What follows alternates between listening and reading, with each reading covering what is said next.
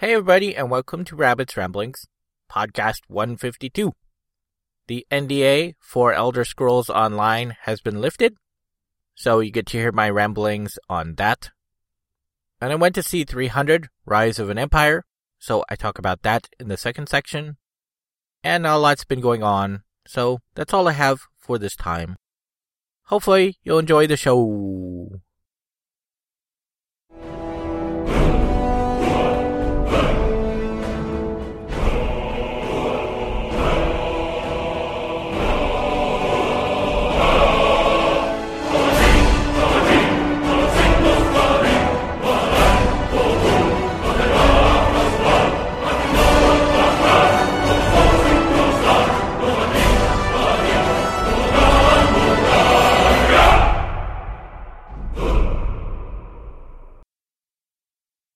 So, just as a quick note, I think I mentioned in the main section I'm about to paste in what the date was, but I played the Elder Scrolls Online beta quite a while ago. It seems like a couple months, but it probably hasn't been that long. Anyways, there have been a few beta weekends since then. There have always been account issues. For some reason, it doesn't let me in, and it takes like 24 hours to fix it. So I've only gotten to play a few hours since the original recording. There's another beta the weekend that this podcast comes out, so I might be able to get in and look at it some more then. But I don't think any of my main ideas have been changed, because from what I recall, I talked about sort of main core design issues, and none of that stuff would really change in the game. But if it does, and I get a look at it, I will talk about it on next podcast. But what is to follow is what I recorded after my big weekend where I played quite a bit. I used to be an adventurer like you, and I took an arrow in the knee. I got a chance to play in the Elder Scrolls Online beta weekend, November 22nd to the 24th. Of course, this is beta, and it was, probably by the time it launches, somewhat early beta. So a lot of the stuff I talk about might change or be improved, but this is my thoughts on the beta state for that weekend. You had a choice of a few different classes, basically four of them, which gave you three different talent lines for each class. The disappointing thing was there wasn't any way to preview the talents that you would get, you know, while you're making character creation. It just gave you a general overview of this is what the character's about. I suppose though that's not completely terrible. You can see the talents, you know, as soon as you create the character. So if you create the character and then look at the talents and decide they really aren't something you'd be interested in, you could easily just, you know, back out and make a new character. All characters, regardless of the class you choose, have access to the same weapon and armor talents. So if you wanted, you could make a Templar and be weird and wear cloth if you wanted. Or you could wear, you know, leather or, you know, the heavy armor they're supposed to wear. It's all totally up to you. Each of the weapons and armors have their own talent lines, so those are all the same regardless of the class you pick. As example, I recall leather gave you bonuses to evasion as one of its talents. So it doesn't matter which class you picked, you know, if you unlock that talent through medium armor, you would have that on whatever character. So it seems like a pretty cool way to give your specific spin on that class some options, you know, based on what you pick. As example, I picked a Templar, which is basically kind of like a paladin, though it depends on how you build it. I decided to go with heavy armor and dual wielding swords, and I took their sort of healing line slash buffing line. So I was basically working up sort of an evasion tank that was, you know, supportive on heals and group buffs. So that's kind of cool. You have that option to do that. But it also, at the same time, seemed kind of odd because since every class can have, you know, the same weapon and armor talents, it seemed to only leave a little bit left, you know, to differentiate people from other people like yes, you know, my heals would have been different from, you know, another dual wielding character. But in terms of damage output, our damage output would, you know, in theory be the exact same because we're using the same weapon attack talents. You do also have racial talents, but they didn't seem to be all that critical. I mean, they did change things up a little bit, but they didn't seem to have, you know, a really huge impact on the game. You can also get access to guild talents later on. As example, I unlocked the Fighters Guild and the Mage Guild, and I was just starting to get into those lines, you know, basically when the weekend ended. So I didn't really see too much of that. But again, those are talent lines that anybody can take. The big thing I did notice that would make Elder Scrolls Online unique is that you gain skill for the talent lines by using the particular base item. For example, I mentioned I had dual wielding. So as I dual wielded in combat, that skill would increase. And the higher that increased, the more potential talents I could unlock. So I not only had to have a talent point available, but I had to have enough points in that particular skill line to be able to unlock that talent that I was looking at getting. The odd thing is it didn't look like I had to take a previous talent to unlock a deeper one. It wasn't so much a tree as a selection of, I think it was something like eight talents in any one particular line. So as example, you know, you could take the first talent and unlock that one. And then it looked like you didn't have to take the next talent. You could just sort of skip it and then invest talent points into the third talent. Each talent did have ranks, so you could rank it up. And I think it was at the fifth point, it could change the power just a little bit. I only actually had enough time to get one talent far enough. And I think I had the option of two different talents could have morphed. One of them was a single target heal, which could have morphed into affecting multiple targets or I think it was adding on an additional heal over time effect, which is what I chose to pick. Because I had a group heal, you know, that did sort of an area effect. So I figured, well, if I already have one that does single target and one that does area effect, why would I change the single target to be area effect? Know, I, I just use the area effect one instead of morphing the single target into multiple. So that again allows you to tweak things a little bit towards whatever your particular style is. But again, you know, if you're talking about a weapon or armor talent that's going to be available to every other player in the game, regardless of class, and if you're talking about class talents, you know, every other person of that class could also, you know, use that same skill. So while there is a lot of options, there also is probably going to be a lot of people taking the same sort of overall template. While this sounds pretty awesome, honestly, it doesn't feel all that interesting when you're actually playing. The talents seem to offer some choice, yes, but in terms of your own personal playstyle, there isn't really a lot of sort of desire to play a different character unless you're going to play something completely, totally different. My personal style pretty much tends to be somewhere between stealth and tanking. So as I said, I was working up an evasion tank. And really the only difference between my taking Templar as the base class versus I think it was Shadow, Shadow something. I forget the name. But there were, you know, a few different points in the Shadow character that I would have used. There were a few different talents in the Templar that I would have used. But basically, the weapon and armor talents I would have picked would have been the exact same for each class. So I don't know how flexible it is really overall because, you know, there is so many shared options between all characters. I think a lot of people will just kind of pick one template and stick to it regardless of what class they decide to choose. And in terms of, you know, those class options and builds, it feels very similar to how the Secret World and Rift have options in terms of class design. But I would say that Elder Scrolls feels a little bit more limited because it doesn't have quite as many options as those other games. Combat felt extremely similar to Neverwinter, or possibly Guild Wars 2, it seemed like I was basically just spamming, you know, one or two abilities over and over and over and over. If I recall, there were spots for, I think it was seven different options, and then like a quick spot for potions, and then some kind of ultimate spot. I didn't get very high level. I think I got to the sort of mid teens. So I didn't see a lot of options. Game design overall felt very dated because of its linear quest design. It has the very standard do one quest, go to the next quest kind of chain. And it's all very single player oriented. Yet you've got, you know, 50 people standing around you all doing exactly the same quest. So it has this very odd, I am the chosen one, but hey, look, there's 50 other chosen ones standing around right next to me doing the exact same thing kind of feel to it.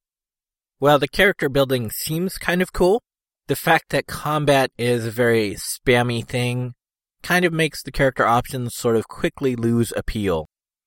Right off the bat, I had sort of issues with the game in terms of design and content because within seconds of starting the game, the voice actor who plays Dumbledore is basically telling you that you are the chosen one, just like he explained to Harry Potter. And it's like, oh great, I am the chosen one, along with every other player on the server.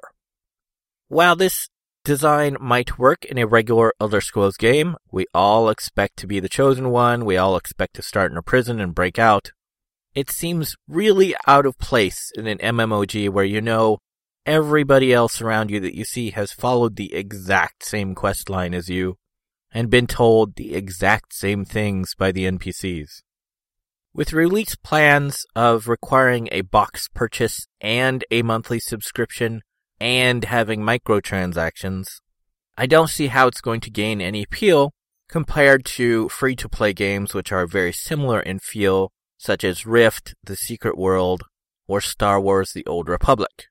The only possible appeal I could see is that it is an Elder Scrolls game compared to, you know, the other IPs.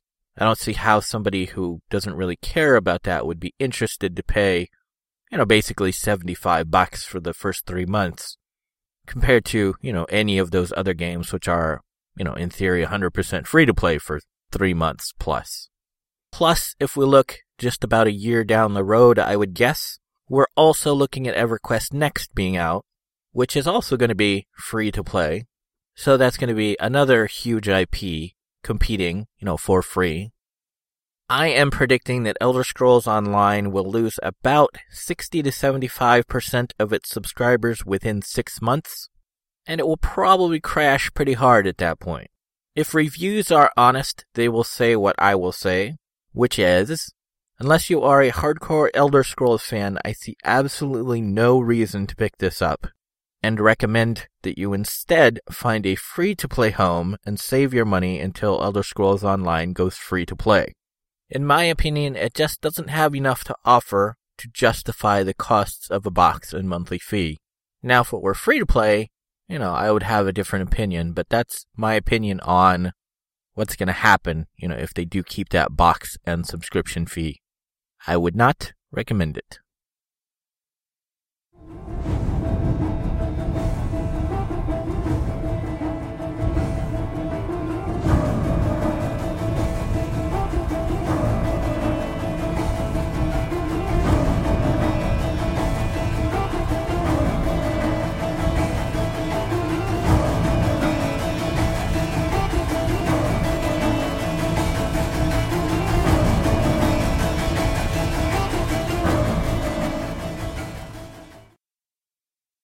300 Rise of an Empire is rated R, and it's pretty much exclusively for violence and gore.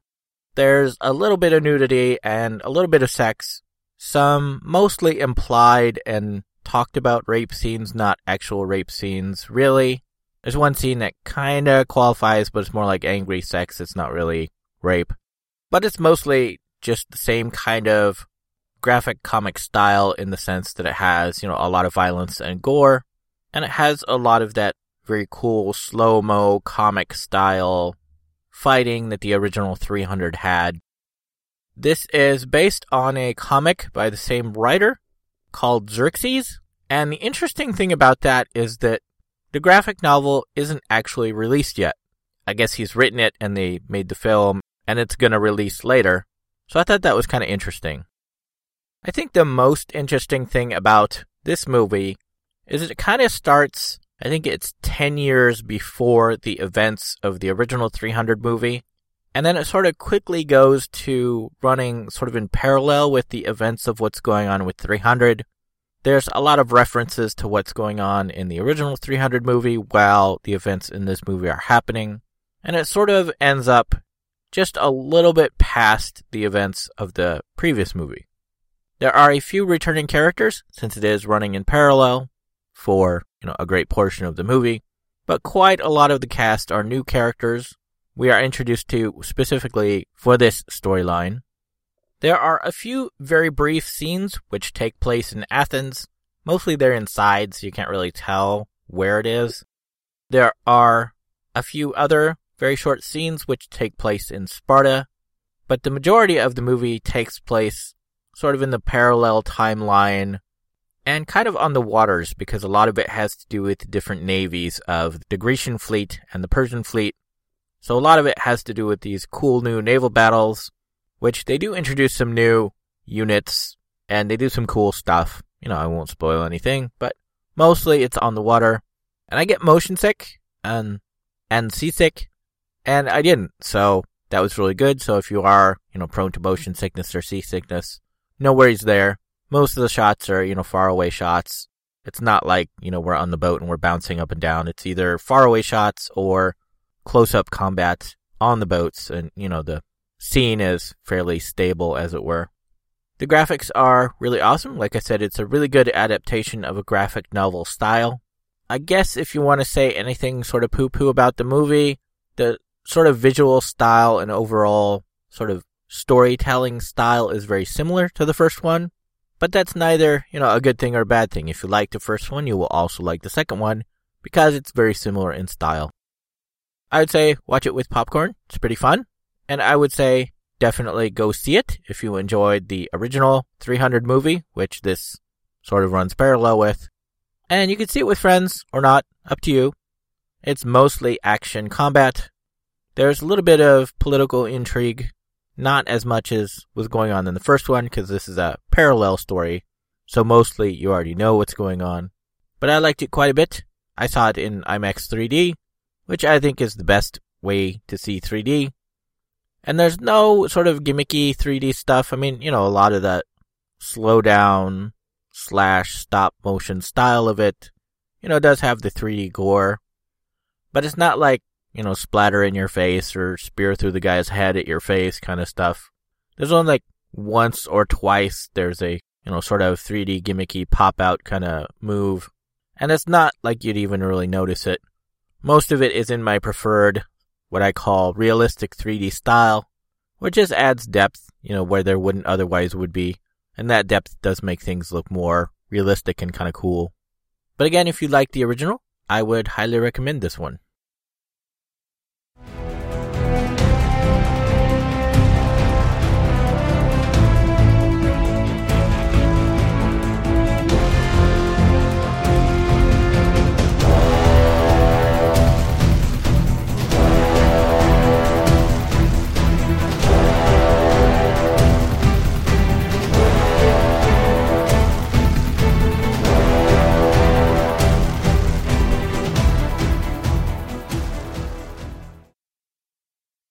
Slightly different news this time.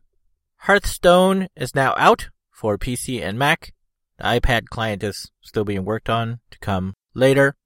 And iPhone and Android and all the other devices will come even later than that. It was pretty much soft launched with open beta, but if you have been waiting for the official launch, it is now officially launched. Dark Souls 2 for PlayStation 3 and Xbox 360 is now out. Apparently the PC version is delayed. I saw an article saying they were tweaking the textures and stuff. I didn't write down the date, so sorry. But PC version has been delayed.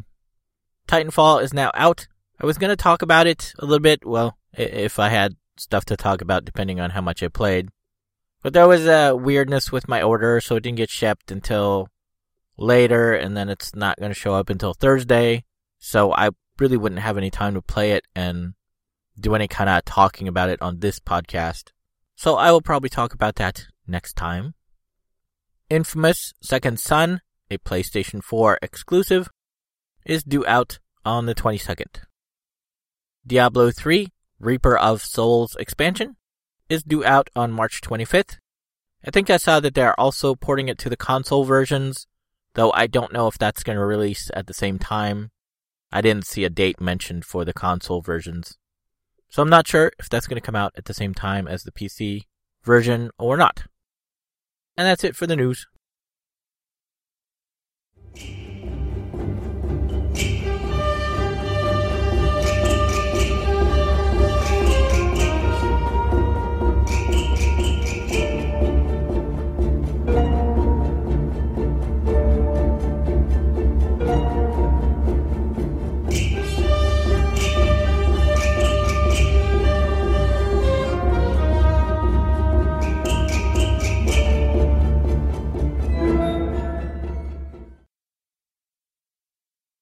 So that's it for this week's Rabbit Ramblings podcast. No Pirate's Treasure. There's not much going on with me. Kind of just waiting for various things to come out. Or hoping for betas on things that are still in the works. But nothing really fancy to talk about this time. So I guess that's it for this time. And hopefully I'll see everybody next time. Okay, thanks, bye. So you wonder what your part is, cause you're homeless and depressed. But home is where the heart is, so your real home's in your chest. Everyone's a hero in their own way. Everyone's got villains they must face. And I went to see 300 Rise and. I guess he's written it and they made the film and it's gonna release right. Spartans! What is your profession?